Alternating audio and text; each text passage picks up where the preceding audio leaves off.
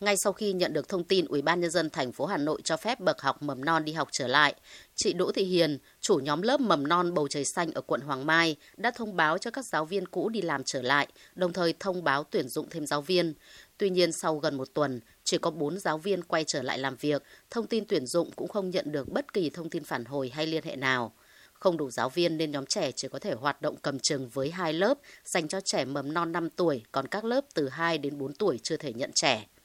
Đợt dịch vừa rồi, các cô cũng phải đảm bảo cuộc sống cho nên là các cô cũng đi tìm một công việc mới. Công việc của cái ngành mầm non này đối với các cô giáo mầm non thứ nhất là cái lương không được cao, mà công việc thì cũng tương đối là áp lực. Một năm vừa rồi các cô nghỉ dịch, các cô đi làm công việc mới thì các cô thấy có rất là nhiều công việc các cô cảm thấy phù hợp. Cái mức lương nó cũng tương tương đối đảm bảo cuộc sống, nên chính vì thế mà khi hoạt động lại thì các cô cũng không quay lại nghề nữa. Chính vì vậy mà rất là khó khăn trong vấn đề tuyển giáo viên. Bên cơ sở cũng đang tuyển suốt, cũng nhờ các kênh nhưng mà chưa tuyển đủ nhân sự.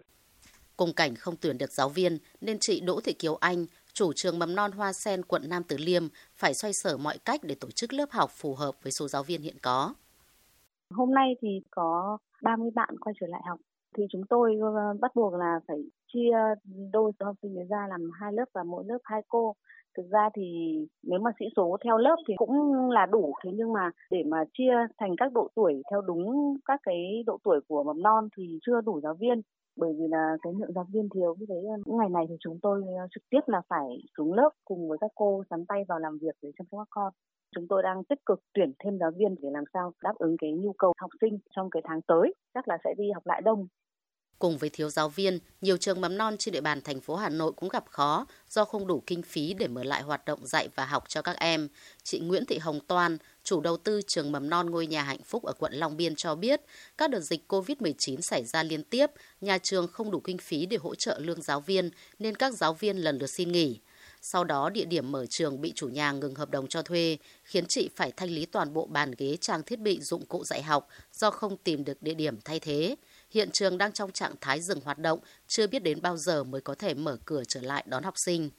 Trường mà đang vẫn còn duy trì cơ sở vật chất, nhưng mà để set up lại nhân viên là họ cũng đã phải khó khăn rồi. Nếu như mà chúng tôi mà set up lại trong cái thời điểm chúng tôi nhận được cái thông báo là đi học trở lại nó khá là đột ngột, thì chúng tôi phải set up lại tất cả mọi thứ giống như là mở một cái trường mới, khá là khó khăn và mất thời gian. Giờ tôi cũng chưa có cái ý định làm đúng ngay ở thời điểm này.